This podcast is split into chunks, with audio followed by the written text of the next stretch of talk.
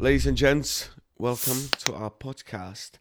And I'm very, very honored to have the guest uh, uh, with me today, uh, who is the Canadian professor and um, cognitive scientist, and also the author of the groundbreaking uh, lecture series Awakening from the Meaning Crisis. Uh, uh, Professor John Vervaeke, welcome, and uh, as I mentioned, it's a it's a great pleasure to have you here. It's great to be here, Adam. I've been enjoying my time here immensely. The symposium you put together was a triumph. So this has been great. I'm, I'm, I'm really, I'm really glad to to hear that. Before before we actually start, I want to address perhaps um, a, a tiny little elephant that might be just sort of looming around the corner for some people, uh, uh, and namely, it, it is the fact that the people that know us, the institute, the uh, the people they they know that we focus on the challenges of democracy. Yes. So we talk about political systems and voting methods, and, and we talk about polarization and legal principles and so on. Uh, and perhaps some some people may be. Um, quite surprised that we have a guest like you who who talks about meaning yes. and wisdom and uh, and even uh, sort of the need for this renewed spirituality to to satisfy the spiritual need that perhaps is universal in in human people. Uh, in human people, I'm sorry. It's just uh, sorry. It was a, it was a long day. Human human people is a that's uh, that's an adjective that wasn't supposed to be there. Uh, however, what I really liked about you is that you talk about the meaning crisis, the the the human yearning uh, to for for, for you know for meaning for connectedness either to themselves to other people or to the world and how this crisis may actually be linked to all the other crises that people talk about including the crisis of democracy. And I know that I'm talking for far, far too long, but I, no, but, but I just want to get I just want to get to one lyric, which I think just frames it perfectly, and it's a lyric from from a song by the band Police, the Police. Yeah, there is no uh, political use, solution. Exactly, there is no political solution to our troubled evolution. Yes, yes. Uh, would you comment on that? There is no political solution to our troubled evolution, but because I think that would surprise uh, many of my colleagues, I'd say, and also many people from from uh, the other NGOs that are trying to amend the crisis of democracy. Well, thank you for the reference to the police.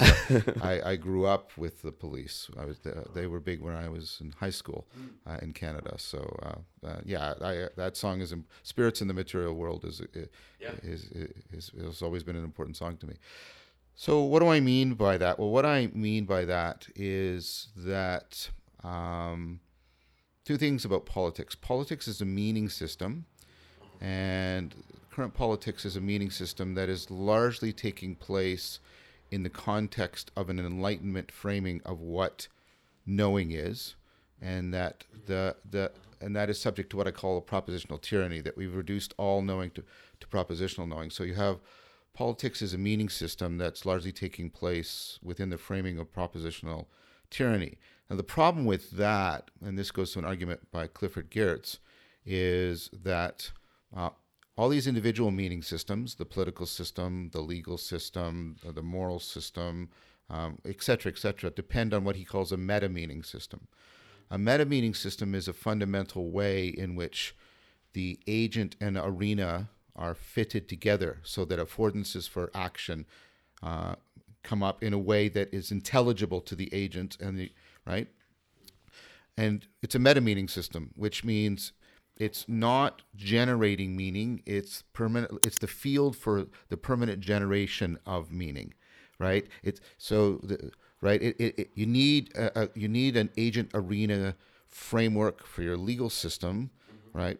And you need one for uh, your, like I said, your moral system or your political system. You have to have ways in which you have to have a repertoire of how you can uh, form the agent and the arena and co-form them together. Mm-hmm. Now that takes place at a level far below the propositional level. It's at the, what I call the participatory level, the level at which the agent and the arena are co-emerging and shaping each other. Interestingly enough, um, uh, Geertz called this the arena, this level of meta meaning religion. Now, I'm not here to advocate religion, but one of the things that you can say about religion, and, and this is not meant to be insulting religion. It's a, in it, in itself, it's meaningless. like the acts and the propositions and the pictures, but they are meta meaningful. They they shape us and the world together so that these specific areas of meaning become possible for us. Now, the meaning crisis is an undermining at that level.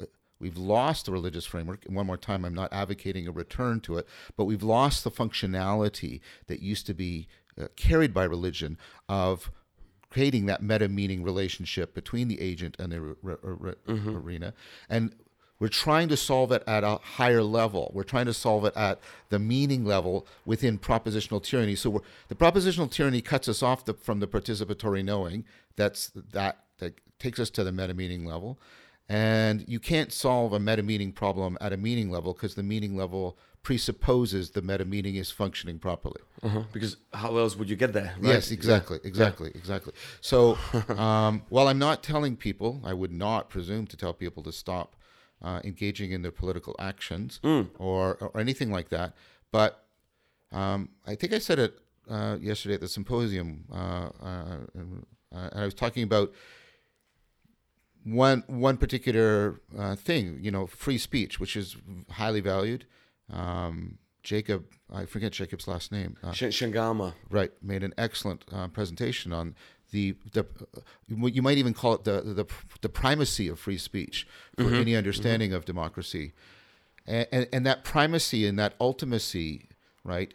Uh, and I, I put it to him that you can only have people take that relationship to free speech if they find some value in speech itself, in mm-hmm. in in, in the act of making sense. Mm-hmm. But if you have a, a pervasive kind of nihilism that undermines the very possibility of intelligibility or the value of speech, and you think everything is overwhelmed by bullshit and there and and there's nothing behind it except uh, a cynical quest for power mm, then of course mm, speech mm. becomes valueless mm, mm. and yep. then that and then of course free speech becomes valueless and then your attempt to ground democracy in the ultimacy of free speech is undermined because there's nothing ultimate to you about the logos itself yeah yeah yeah i i, I love the quote that says that uh, I think it's a quote about freedom in general, but I think it, it, may as well be applied to free speech. That it's it's a fantastic horse when you know uh, where to ride it. Yes. Right. Yes. Right. Because if you're just sitting on it, there's you know it's great, but it doesn't actually get you anywhere.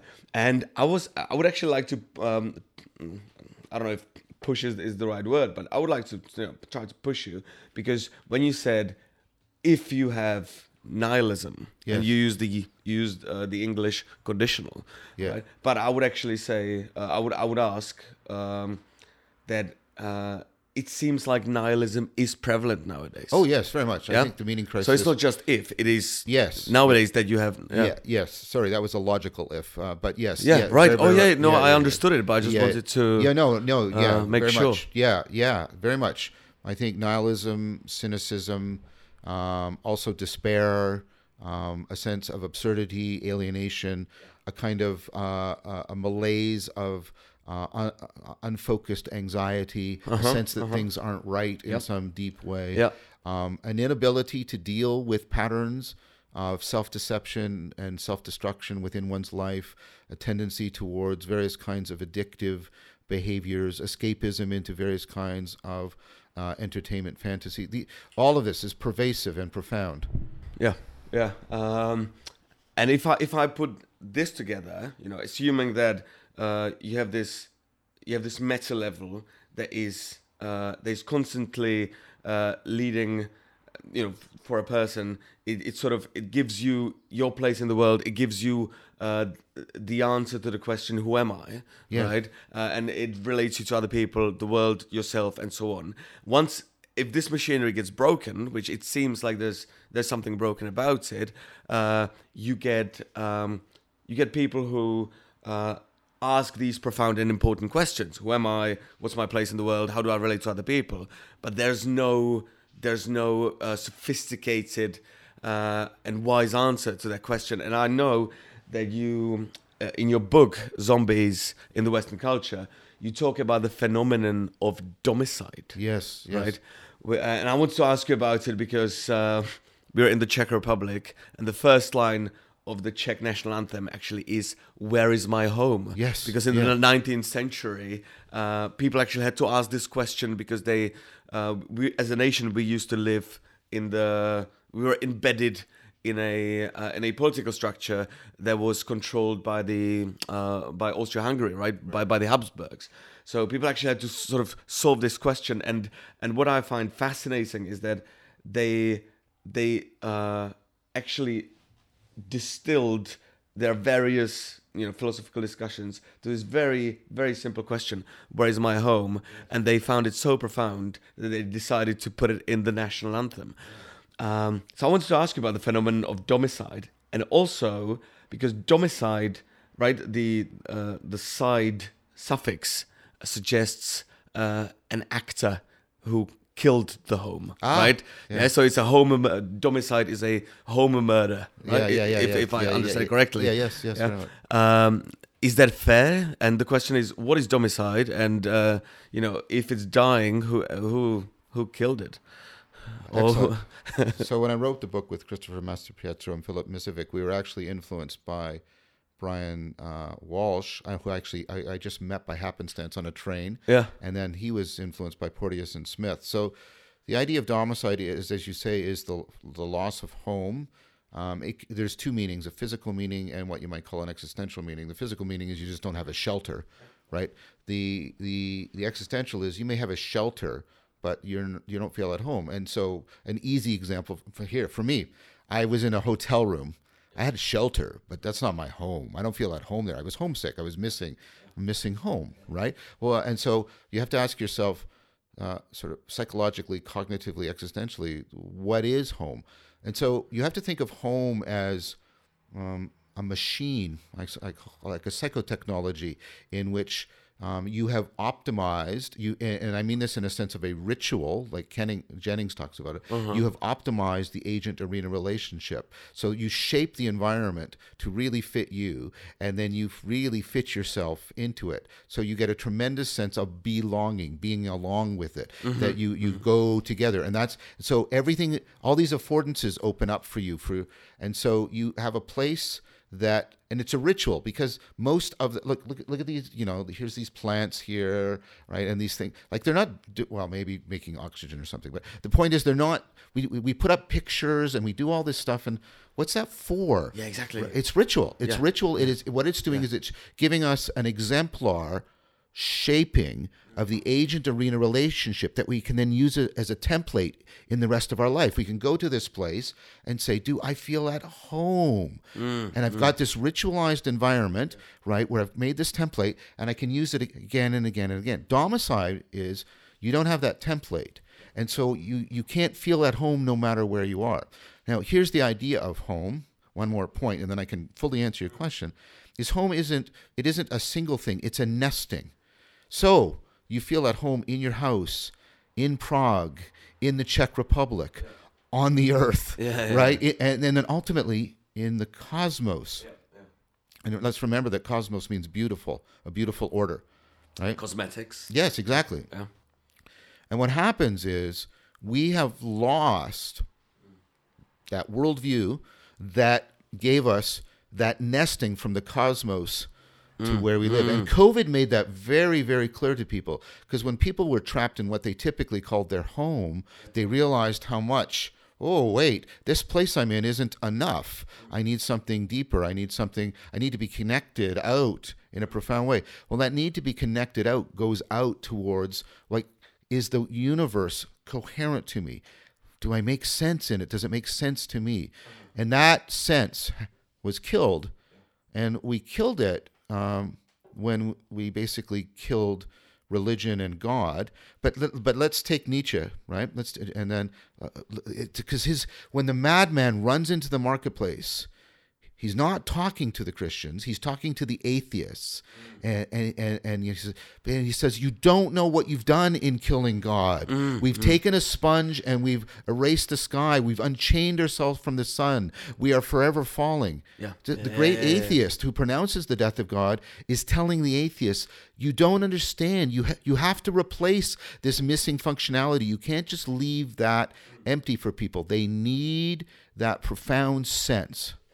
But I would I would think that your argument is not that uh, now, you know, like okay, we've killed God, Yeah. which provided us with something extremely important because it homed us in the world. Yes. Right? It gave it gave us the answer to the question: Who am I?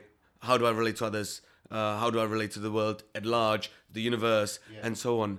But I, I think your point wouldn't be to to take that nostalgic route and Oh. say, oh, let's let's come back to the to the Old Testament, for example. No, no, no, no, no. I I So mean, what I- is the what is the alternative? What is the what's the what's the what's the pathways? Well, I mean, I, I, say to people, put on my tombstone neither nostalgia nor, nor utopia. Right. Because Yeah, yeah, yeah, utopia is just the same thing. Utopia is, uh, uh, uh, you know, you, you project um, the, the perfection into the future and claim to know it, uh, and that right, uh, etc. So, yeah, I think both nostalgia and utopia, and we and because we've drenched the we've drenched the earth in blood with utopic visions. That's what the 20th century basically did. Um, and so, uh, yeah, I'm, I I sometimes talk about what I call the religion that's not a religion. And what I mean by that is I would like to find and understand all of the ecologies of practices, all the mindfulness practices, the meditative practices, the contemplative practices, perhaps the movement practices. You know, Taoism has Tai Chi Chuan, right? Uh, Vedanta has Hindu, uh, uh, sorry, ha- has uh, has yoga, um, and, and, and so forth. Um, all the reflective practices uh, that you see in, in the Neoplatonic tradition uh, all the all the dia- dialogical practices you see in Socrates, and uh, all all of and I mean this with the way I was just talking about it, all the ways in which ritual shows up in our life and how it's so interwoven with our project of trying to get an optimal grip on the world and be be ultimately rational. I want to try and draw that out respectfully by the way. I- i'm gra- i'm grateful for the religions to the way to, to the fact that they homed this for a long time. I want to draw that all out and see if we can um, make it function without a commitment to the two worlds mythology of the legacy religions or some of the ideas that make God no longer viable for most people. Um, reconceive of the sacred and sacredness within that um, in a way that is completely consonant uh, with sort of our best cutting edge cognitive science. That's the project I'm engaged in. Yeah, And I, yeah. call that the religion that's not a religion. I, I, yeah, I know, I know. I love the I love the name. It's uh, it's very it's very provocative. I think a lot of people uh, lot of people uh, get uh, get upset at, at first when they when they when they hear that. That- yeah, Uh, that's the intent. Yeah, yeah, no, no, as it, as it should be. Um, I I wanted to actually uh, again I wanted to uh, try to push you on, on this one because because I I love the idea. I, I really do love the idea, and I even uh, I do see the possibility of that functioning, right? Uh, however, uh, the question, at least for me, is the uh, is the question of scale. Yes. I, I completely see it uh, functioning at the level of the individual and at the level of a small community, right?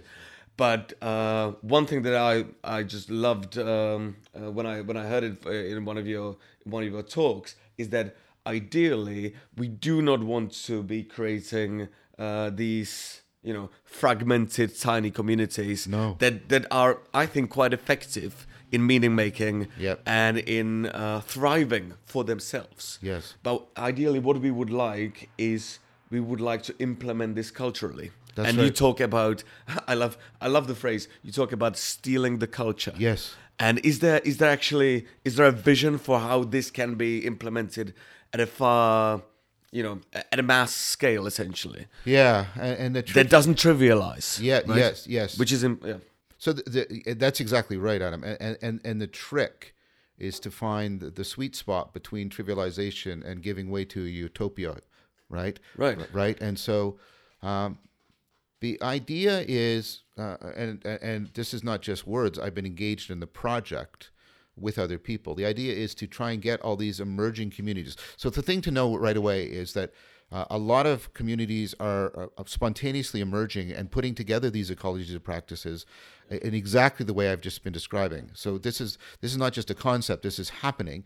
And then we had a meeting uh, put together by Nathan Vanderpool at the uh, Maple Monastic Academy in Vermont, uh, where we got a lot of the leaders of these emerging co- communities together with the intent of doing two things. Uh, to create a meta curriculum, a set of design principles for people putting together an ecology of practices that would be optimal and also that could be shareable. So it's not that everybody has to do the same thing, but we would ha- we would have this meta level uh, of a shared grammar of how you put together an ecology of practices, so that we would be able to talk to each other, vet each other, and also curate and and, and watch each other, so that no, no gurus form, no cults take shape things like which that. Is, which is which is a real danger. It is a real danger. Yeah? It's a real Yeah. danger. And then and, to, and then towards that end, how can we properly federate together? Hmm. So and the idea is, can we com- create a community of communities?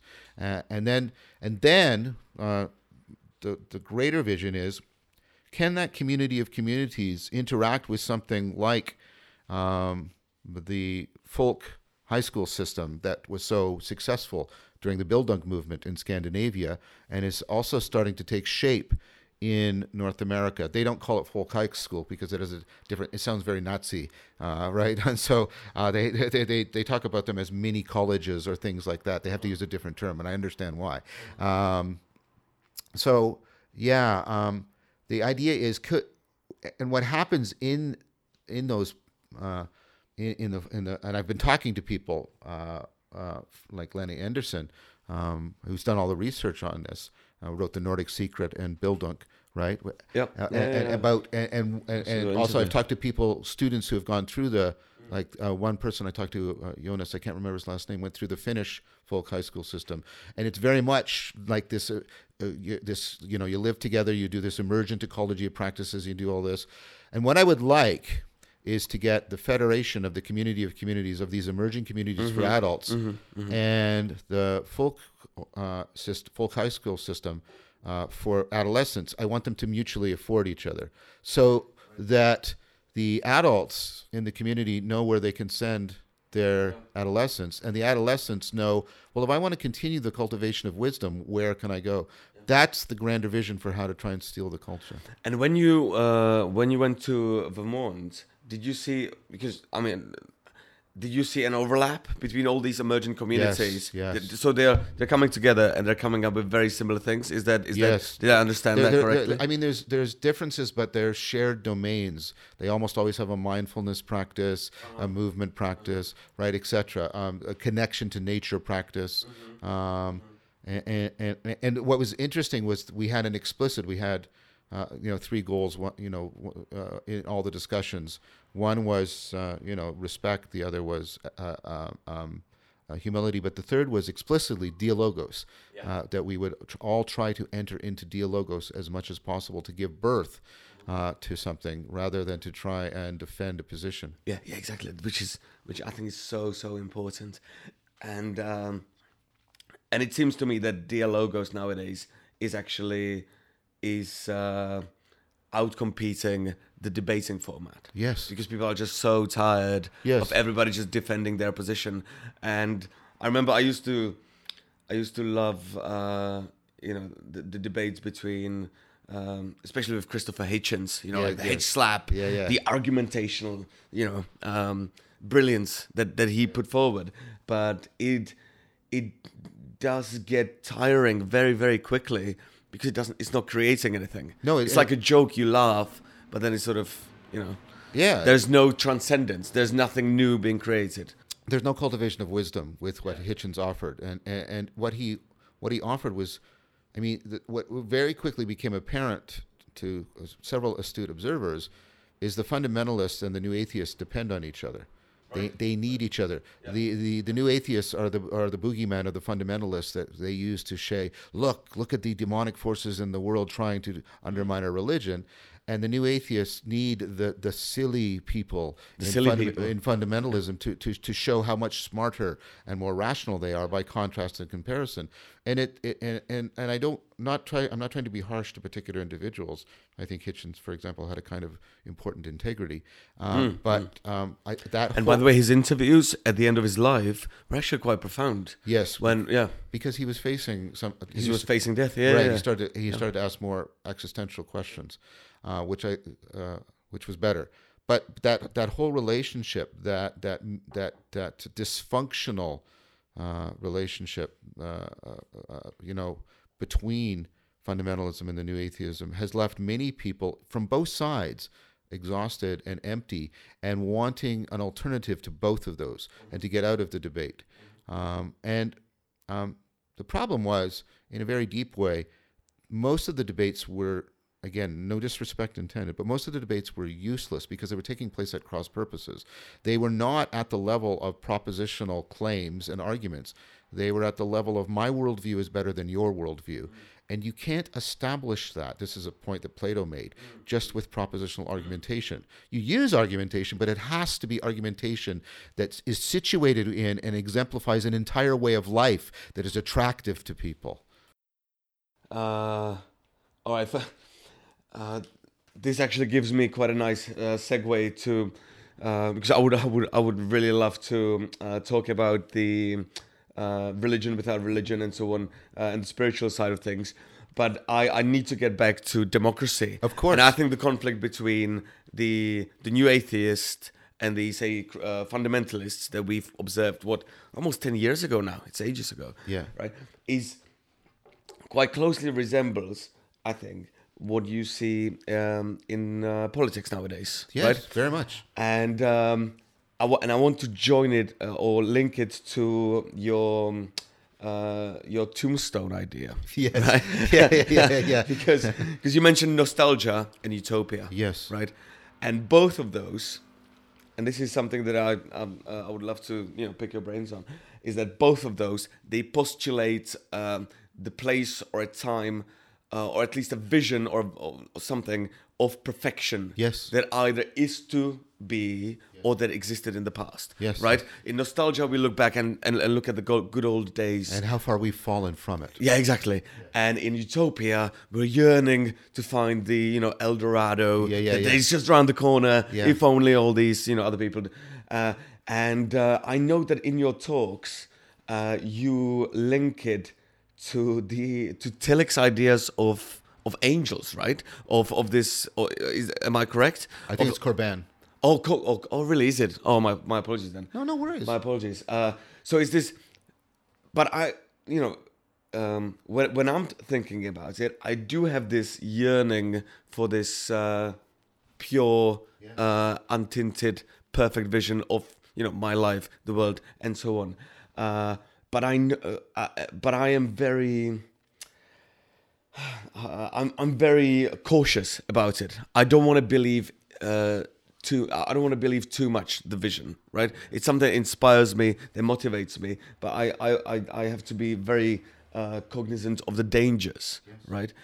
And uh, when you talked about being in Vermont and trying to put together a um, you know set of practices and trying to figure out how this religion without a religion would work, uh, how how to square the human need for perfection because i think that the, religious people often they just placed it in the afterlife or into heaven or, or you know or, i don't want to be or, or they tried to bring about heaven on earth, and then you get the various uh, pseudo religious political utopias that Right. have been proposed. Yes. yeah uh, and i don't think it's i don't think it's a need that we can just get rid of we can't just wave it away is there a way how to satisfy this yearning and at the same time um, just uh, use it in a way that doesn't have these uh, very very dangerous side effects Yeah. So it's it, it's a way of trying to reconfigure transcendence. And transcendence is only meaningful if you have some sense of sacredness, uh, where I take sacredness to mean I've encountered something more real, the really real, in contrast to my mundane everyday life, and I want to come into a deeper conformity to it. And, and th- you can see this when people have uh, transformative experiences, higher states of consciousness, regardless of if they're secular or, or religious. This is the language they use. So it's, it's something I've studied. Uh, Yaden has studied it, uh, Taylor, a whole bunch of other people. Um, and so um, that need for transcendence, I want to try and explain why it's so fundamental and then why it's bound up with the really real. But I'll first answer the question and then sort of back into the, that deeper explanation. The proposal is to stop thinking of the sacred as completion and perfection. and to instead to understand that uh, that you've misunderstood transcendence as a maximization process where you're trying to get the maximal of something. But if you pay attention to living systems, they're not after maximization, they're after optimization right? So you are not trying to maximize your level of arousal right now. You're trying to optimize it for the situation. So it's more about fitting yourself to reality rather than trying to, to maximize some value. So let me give you an analogy. If the core of your cognition, and I won't repeat the arguments, is something is relevance realization, and relevance realization is very much like very, very rapid cognitive evolution. I put it to you, well, what's the final what's the final form of life? There is no final form of life. That doesn't make any sense. If you think evolution is trying to get to the final form of life, you've misunderstood it. What I, what what evolution is is I'll speak anthropomorphically, uh, so I'm asking for some leeway, just because it's faster to talk that way. Richard Dawkins does it, so uh, yeah, yeah, yeah, yeah. which is which is like is evolution is trying to optimally fit you to a reality that is always inexhaustibly changing itself. And so, what you're after is you're not trying to get some final trait in evolution. In fact, this is what biologists are now talking about. You're trying to evolve your evolvability as much as possible, and so that life will flourish and thrive. And so life isn't right. There isn't. You're not trying to get to an alt. You know, there's no final life form. That doesn't make any sense. But that doesn't mean that life forms can't be well fitted to the world or that forms of life can't continually evolve to a continually changing environment. And that fittedness, that connectedness, is what your sense of sacredness is. And if you're really connected to the complexity, right, you have actually perpetual self transcendence. You not you're not trying to transcend to climb over, which is what transcend means, and get to the other side. I like Ursula Goodenough. You're, you're constantly trying to transcend into reality as it constantly discloses unexpected and unpredicted possibilities. And and by the way, I I, I can see a, see a clear parallel uh, between this and the democratic system, right? Exactly. Because, because people when people talk about democracy. Uh, often the question is, well, you know, what is what is it striving for? You know, what is the what is the final answer uh, of, of of democracy? And and and uh, the uh, the answer is uh, there is no final answer, right? We, we we have this system that is that enables us to organize and adapt and to, to create new things. It's a it's a democracy it, at, at, least as I read it, is an autopoietic system, yes. which is something you do talk about. Yeah, and I, I, I, basically made that argument. That was one of the core theses of my uh, my talk yesterday. Is that in democracy you see the opponent processing to afford self the kind of you know continual self correction. Self correction and self transcendence are the same. Yeah. Where they're just two different words for the same thing.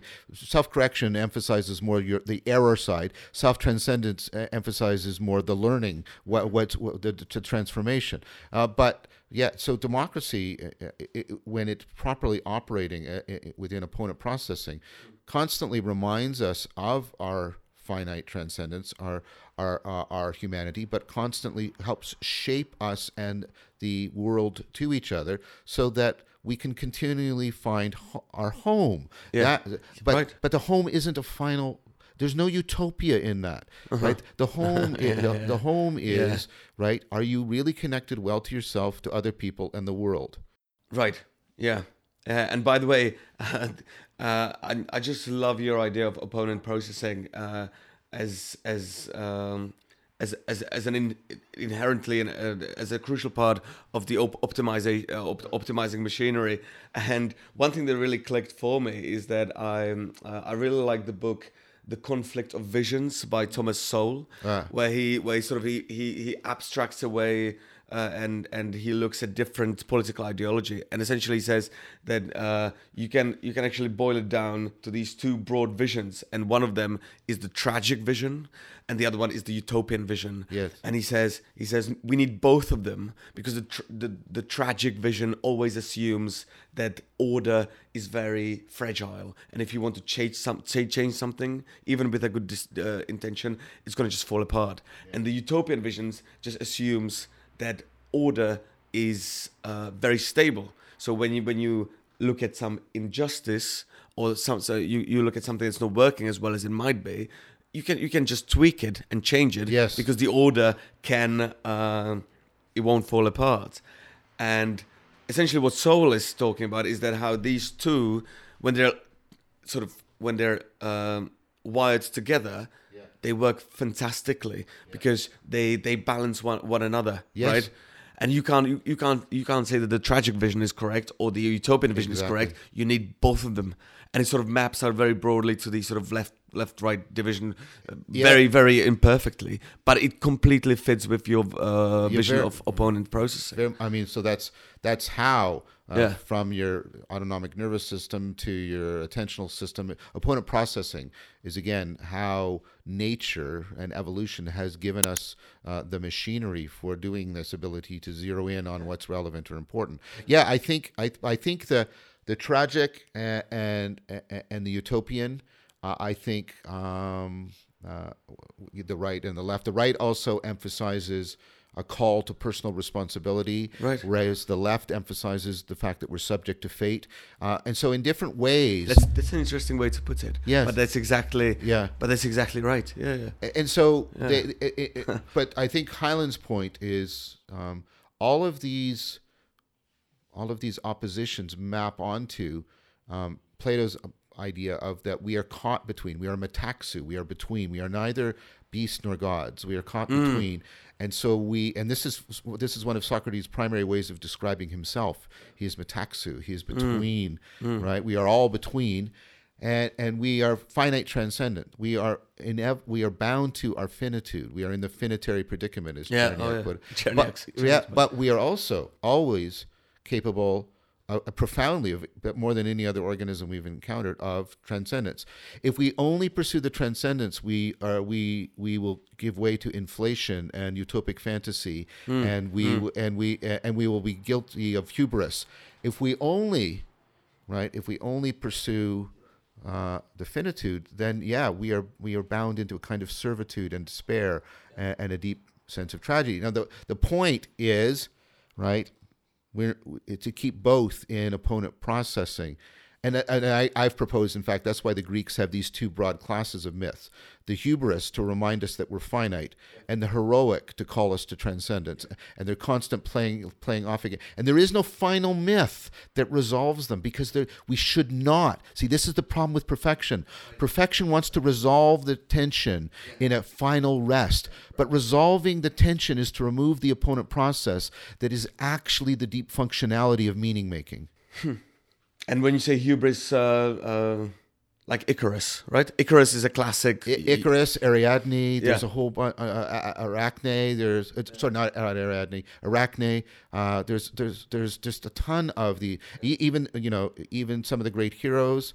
Uh, they that uh, uh, they, they they they will ultimately uh, fall into hubris. Think of Oedipus, right? Right, yeah. right, right, right, right. Interesting. Oh well, because the, the the thing about so what what makes him great? He is the solver of riddles. This is his heroic capacity, and he goes forth and he triumphs, and then and you know, it's, it's so well it's so well done in the Sophocles play. He turns that power. To, to his own self-destruction Yeah. as he continues in the play to pursue solving the riddle and then that leads him to his self-destruction and he thought right he he thought that he could I, I never thought Yeah. about it this way. And he's hubristic in the sense that he wants to solve the final riddle, which is the riddle of life, right? Yes. He wants to, or the, the riddle of Of fate. who- who- yeah. And he just, and then he's crushed by that fate. and he's crushed completely. He's Yes. destroyed by that. I never actually thought about it that way.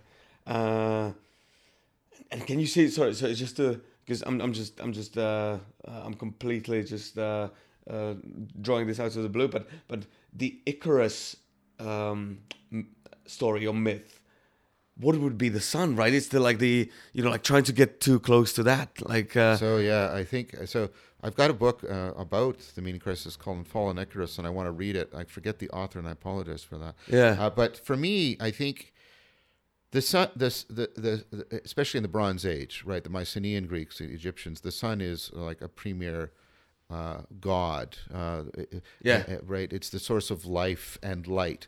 And in, in Plato's Republic, the sun is the the symbol for the good, for the one, uh, that you know, the transcendent source of all intelligibility, and. Um, Icarus flew too close to that, right? Uh, and that's a kind of inflation. Um, and it's it's not that he shouldn't fly.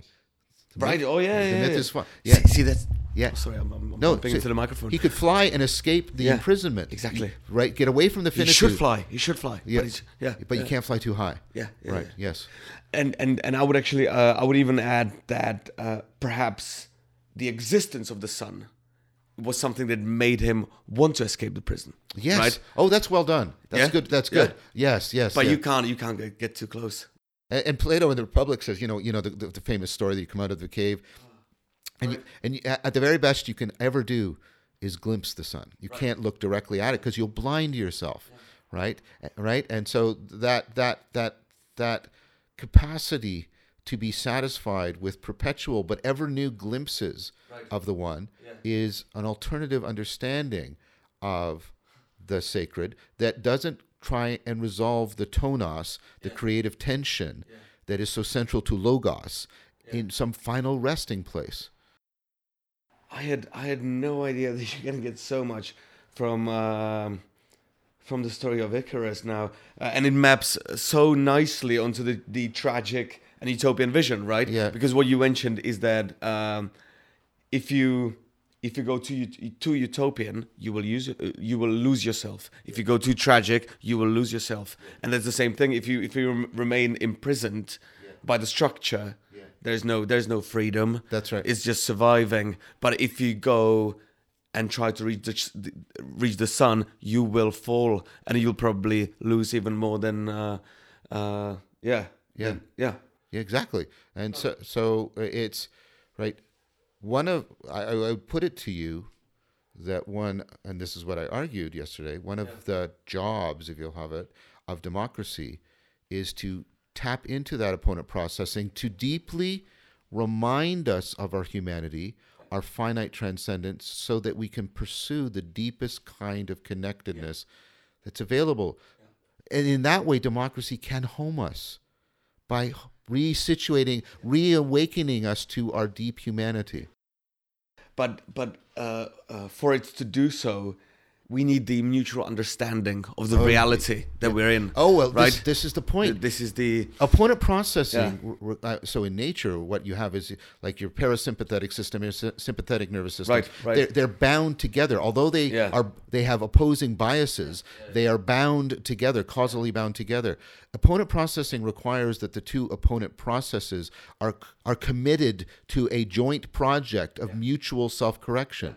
So the the left and the right have to deeply understand, recognize, and appreciate that they need each they, other. they need each other. Each is the They- other's other. best forum for self transcendence and reminding the other of its finitude. So the left can afford the right self transcendence, but also reminding the right of its finitude, and vice versa, mm. right? And and and but when that breaks down, democracy can break down into adversarial processing where one side tries to destroy the other and bring about the final rest right? Which is the big mistake. It's a utopia. Well, if i could just kill the left or if i could just kill the right Exactly. then we would have the perpetual rest of the ongoing utopia. And it is to destroy the very machinery that is making the meaning and the transcendence possible. Yeah, yeah, yeah. yeah.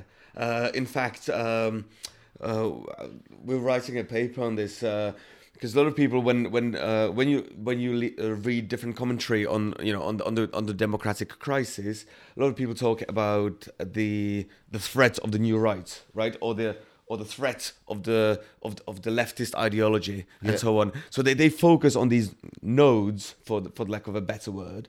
Uh, but what what actually we argued was that it's the problem is the, the reason why you, you've got these um, even almost caricatures of these very Yeah. sophisticated philosophical and political uh, ideas is that the problem isn't inside of those scams. The problem is that they're not hooked together. Then the problem is irre- is rel- relational. Yeah. Right? We've we severed for some reason we severed the relation Yeah. so that people don't talk to one another and they're left. Uh, they're not. They don't have the other side that would balance them out. Right, because right, um, adversarial processing has a short-term advantage over op- opponent processing. Yeah. Uh, if you're if you are if you are primarily self-interested, right? So if you if you if you don't have a commitment, this is the problem with the United States. So uh, regularly now, there's been several polls. Republicans and Democrats both are more afraid of each other than they are of, Oh, en- yeah. of Oh, enemy yeah. countries. Oh, Right. yeah. So there is no shared commitment to the country about right. The, now the the party and not even the party anymore. It's becoming my what I can get by working within this party. Right. That that attitude right has undermined the shared commitment to to the country, um, to the democratic process itself. So, so the thing about utopias, right, is they they they they do the, you know, they do the the the ends justifies any means.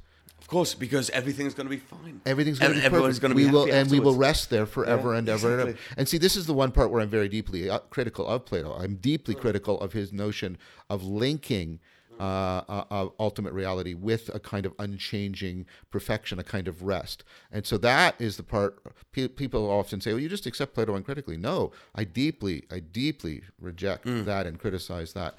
but the adversarial processing is always linked to a, a, a utopic vision. But the problem with the utopia is it has degenerated into egocentric utopia.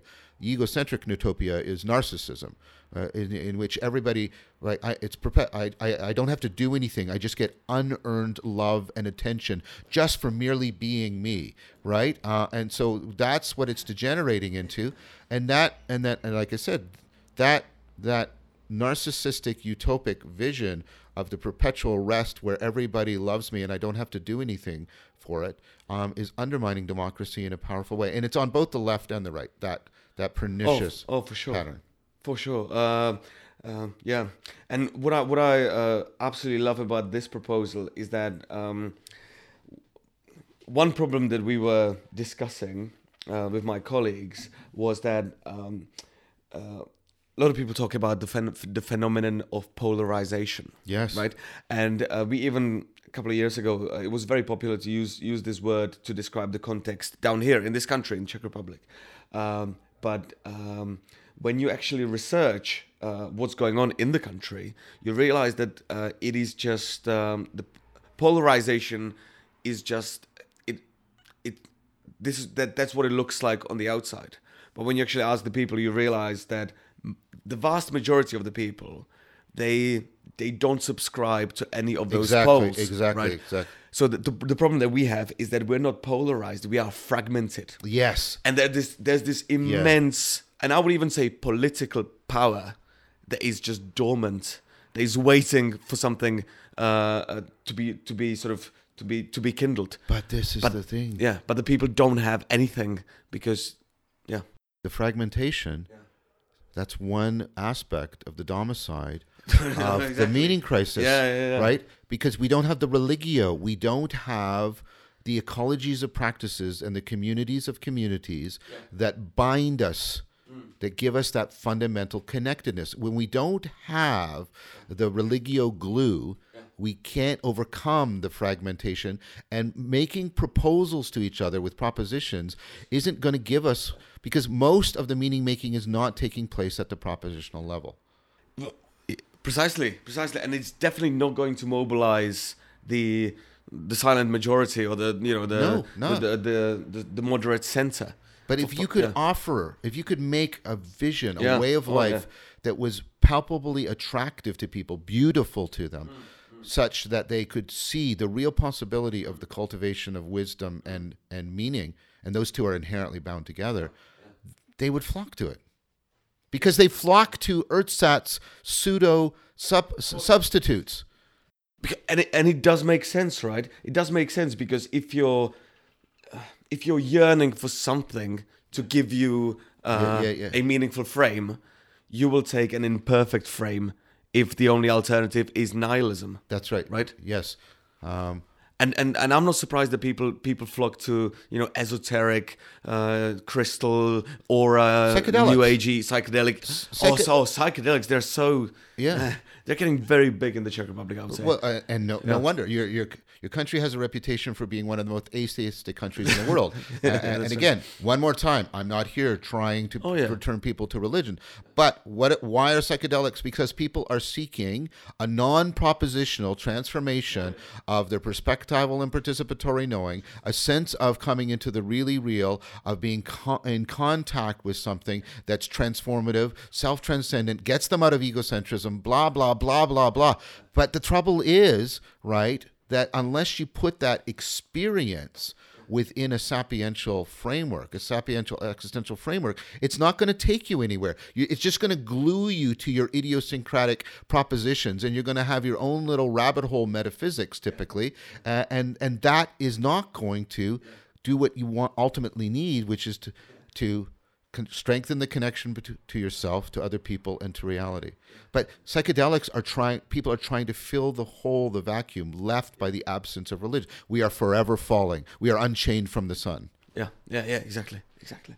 Uh, by the way, I love because I, I, I make a note uh, uh, of, a, of a question that I want to ask you, and then you use the exact word that I write down. And this is this is it happened I think for the fourth time now. And you mentioned the uh, sapiential context or the Yeah, yeah. sapiential embedding.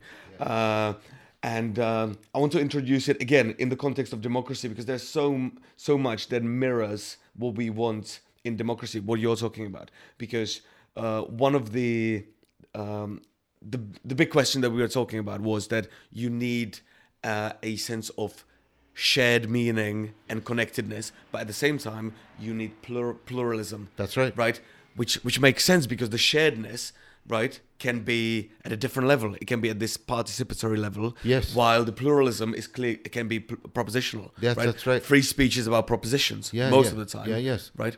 Uh, yeah, and. Um, and we actually had a hypothesis that we can actually think of democracy, or, or at least the di- uh, the ideal of democracy, uh, as a wise system, Yes. right?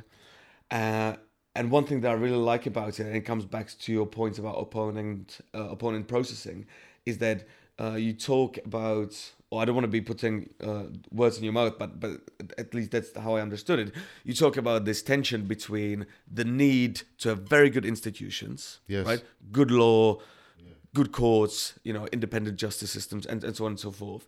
But at the same time, this is not enough, right? Uh, you need something that would complement it, and it is you need the need for a good institution uh, need to be complemented with the need to cultivate wisdom in the citizenry. Yes, and it seems like we're focusing at the moment on the institutions, and there is no there's no urgency when it comes to the cultivation of wisdom bit. That's that's Yeah, right. is that am I Yeah, misrepresenting Totally, or totally. You got it bang on. yeah? Uh, and again, the talk I gave yesterday was the proposal that um, w- democracy, with its opponent processing, has the capacity, the real potential uh, to uh, activate and accentuate the collective intelligence of distributed cognition, w- which we have tremendous evidence is more powerful than just the sum of individual cognitions together.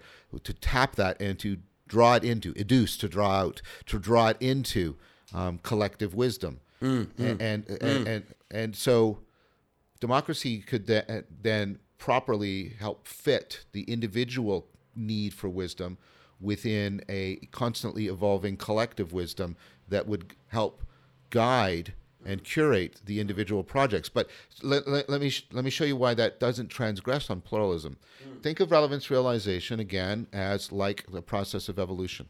Yeah. Okay. Now, the process of evolution is universal. Mm-hmm. It's shared by all living things. It's a defining feature of life. But that doesn't mean that evolution produces the same organism everywhere.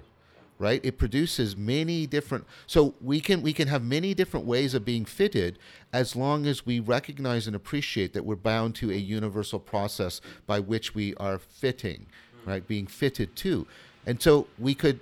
And that's what wisdom is. Wisdom isn't a set of propositions. It's about do I have the the beliefs, yes, but also the states of mind, the states of consciousness, the mm. traits of character, mm. the skills, such that virtue originally meant power, the power to be mm. well connected, well comported to reality. As the Stoics said, to flow with reality, right? Logos to logos, the logos of my being to the logos of being, right? And and and, and that that I mean, I'm I'm proposing that that is what democracy can help afford. Dia logos, the logos of my being to the logos of your being, and then the logos of our being to the logos of being. I, and that is, is, a profound possibility for democracy. Mm. And also, you've got all the pieces. You've got the sharedness, you've got the pluralism, uh, and uh, I think also wisdom, unlike intellect, oh, yes. is inherently egalitarian. You don't know where it's going to come from. That's right. That's yeah, right. You can, you can have a street sweeper who you meet who who might be the wisest guy yes uh, much, in, in in your town right yes yes yeah. very much very much very much and, and and and and there isn't going to be one type like one you know one final complete template of the sage you can there's socrates there's jesus there's muhammad there's lao tse there's kung fu tse uh, um, um, um, um, there, like, I, I mean, uh, uh there's Maimonides. I mean, I, uh-huh, uh-huh. right. And for me, I, I, I, have what I call my symphony of sages. I have symphony of sages. I've tried to internalize Socrates, Siddhartha, Siddhartha Gautama, and Spinoza. Those are my three S's that really powerfully uh, keep me oriented. So e- even within me, I have a pluralism. Now, Socrates tends to have priority because he, he speaks the most about dialogos, mm. and that is what is uh, central to. I think democracy, the proposal I'm arguing for is that the positive aspect of freedom that democracy has the potential to actualize mm. um, needs dialogos. Mm. That if we don't exercise dialogos both within and between us, and also between us yeah. and the world, yeah. the environment, then we cannot we cannot get the deep meaning that we hunger for. And and if we don't have that deep meaning, the nihilism will ultimately erode everything that democracy depends on. It will mm. erode the value of logos, of speech, of making sense, of intelligibility, of connectedness, because logos means all of those things.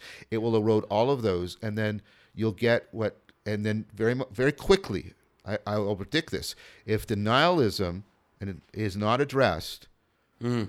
the democracy will erode very quickly into, well, uh, then a kind of narcissistic egocentrism, which will corrode democracy into adversarial processing, and you will see that. Uh, uh, so I'll make a prediction. I'll, I'll, put my I'll put my academic neck on the line.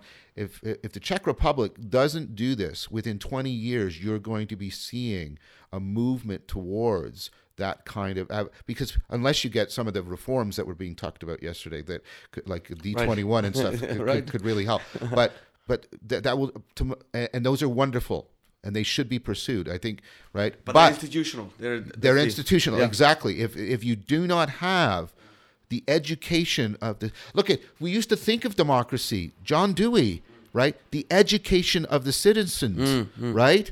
Right? And and, and and, and and we've lost that, and um, it's it's gone yeah. in the United States as far as I can tell, mm. right? And and, and and I see it slipping away in Canada.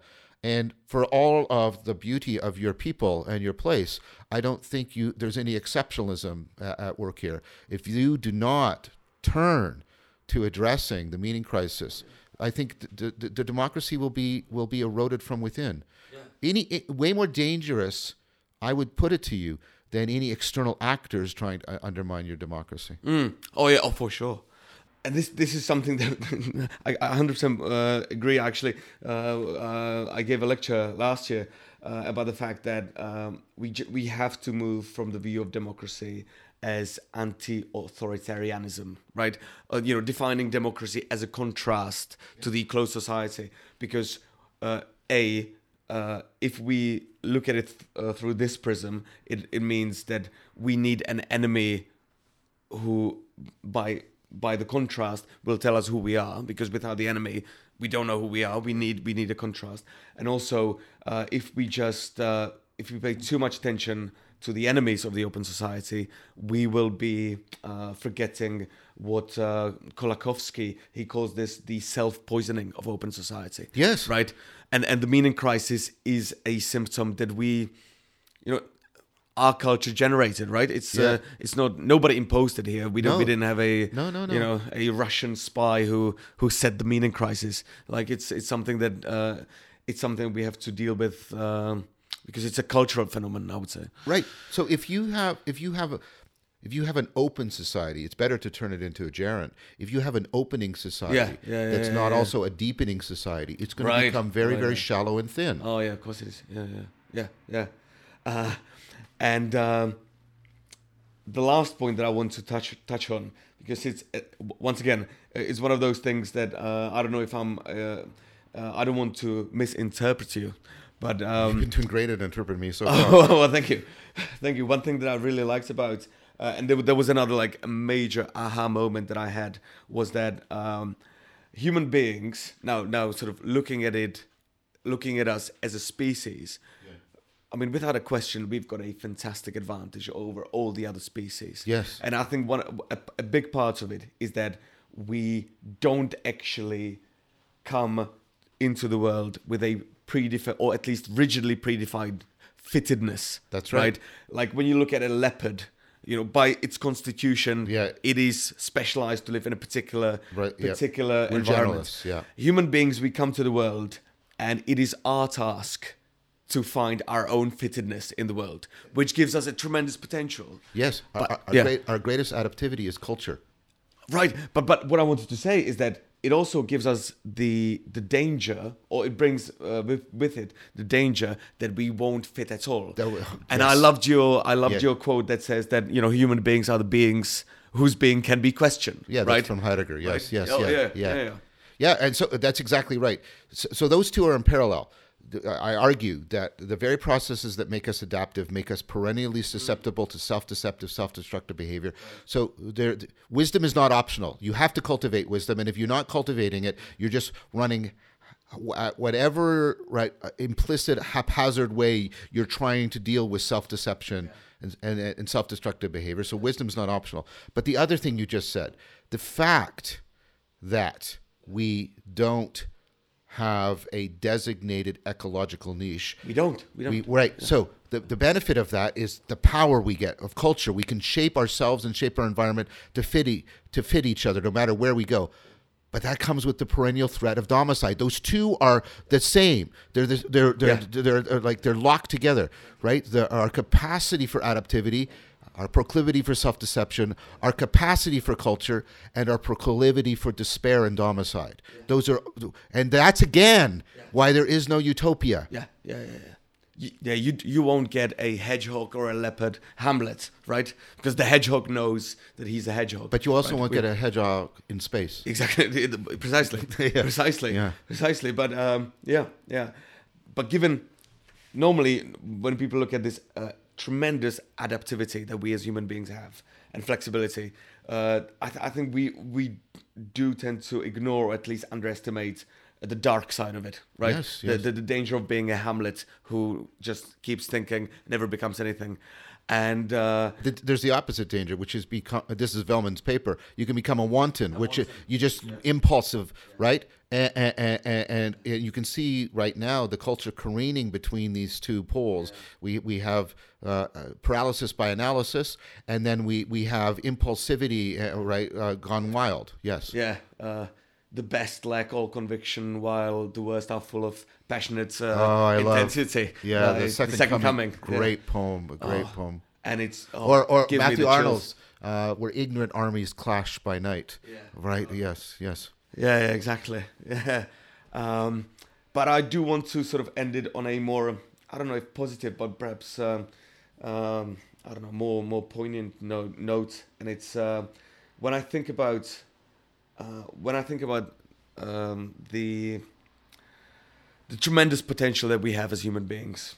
Uh, I also have to think about uh, uh, the fact that uh, it is a very, very difficult task. Right, we're thrown into this world. Yeah. Nobody tells us how to live. Yeah. Nobody tells us what to do. Right, uh, nobody gives us a home. We have to. I mean, we have to figure it out by ourselves, and we can't just impose it. That's Uh, right. so, so it's uh, uh, this, this is what you. I think the, the point that you make fantastically that it's not. It's neither this romantic, subjective pro- a task of projection, That's right. and it's neither the waiting for the objective. Yeah. Uh, you know, uh, here's your home, enjoy your meal, kind. Right. It's a, it's a, it's such a difficult task, and I think people deserve way more compassion. Than, oh yes, I hope I haven't come off them. as as being uh, s- sort of an arrogance. Uh, no, no, I, uh, I, I, I, I, I, I, I speak passionately about all of these things precisely because I'm aware of the challenge. My my point is not to come off. Uh, perhaps I do, and I don't intend to. Not to come off as I told you so or I know. Yeah, The point. The point is to try and inspire people. The point of the passion is to inspire people to this difficult aspirational challenge. But right, without the aspiration, with think of the word aspiration and uh, inspire. Without the aspiration, democracy will suffocate. And so that is what I'm trying to to to, to do. Yeah, yeah, and and I'm and I'm very very grateful that you're doing what you're doing, John. It's I would I would love to just talk to you for months. I think, and I think we could just get you know the, the tape rolling. Uh, for hours and hours, but unfortunately we don't have the time. We have to catch your plane. Yeah, I do. and I'm so grateful that you um, accepted our invitation, that that you uh, gave the talk, and that we could have this conversation. Thank you so much, and thank you for uh, all the work that you're doing. And I and I do mean it uh, wholeheartedly. Really, your work really has completely shifted the way I look at things. So so thank you. And and my, many of my colleagues say exactly the same thing. Well, thank you so much. You've made me feel uh, well at home uh, here, and and, uh, and I really um, enjoyed uh, the symposium. I enjoyed the presenting. I enjoyed participating. The the speakers were amazing. Everything it, it, it uh, well, it gave me hope. Uh, and that is something we need as much as we can. Rational hope is something we need to uh, try to generate in each other as much as we possibly can. So thank you for that very much. And uh, I'd, it'd be great to talk to you again. I've enjoyed this thoroughly. I would I would love that. I would honestly love that. So thank you very much.